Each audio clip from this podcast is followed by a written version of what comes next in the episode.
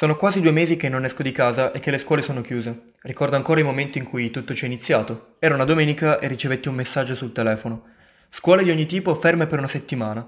Ammetto che all'inizio ero felicissimo, d'altronde chi è che non lo sarebbe? Niente più scuole, finalmente ci si può riposare e coltivare la nostra passione, giusto? Ma poi ne arriva un altro.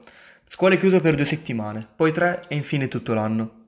E così quel forte entusiasmo iniziale si è dimostrato invece effimero, dovuto a non aver ancora realizzato appieno la situazione quando poi invece mi sono davvero reso conto di quanto le cose che ritenevo banali, come prendere il treno, vedere i miei compagni, praticare sport, in realtà fossero essenziali per me, beh, la magia è svanita.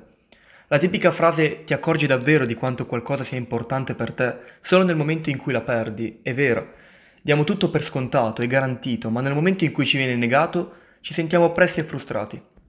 Più volte mi sono sentito come un topo in gabbia e spesso dalla mia cella ho visto gente uscire non curandosi delle regole. Ben presto però anche questi sono stati imprigionati, è bastato semplicemente fare multa a chiunque infrangesse la legge.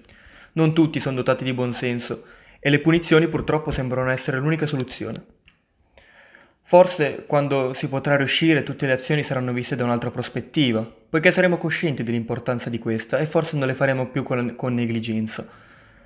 Provo ad edulcorare la situazione pensando al futuro, pensando di poter raccontare ai miei ipotetici nipoti come l'Italia si sia risollevata, non da un nemico armato, ma da qualcosa di ancora più imprevedibile, un nemico internazionale, piccolo ma così grande da sottomettere il mondo intero.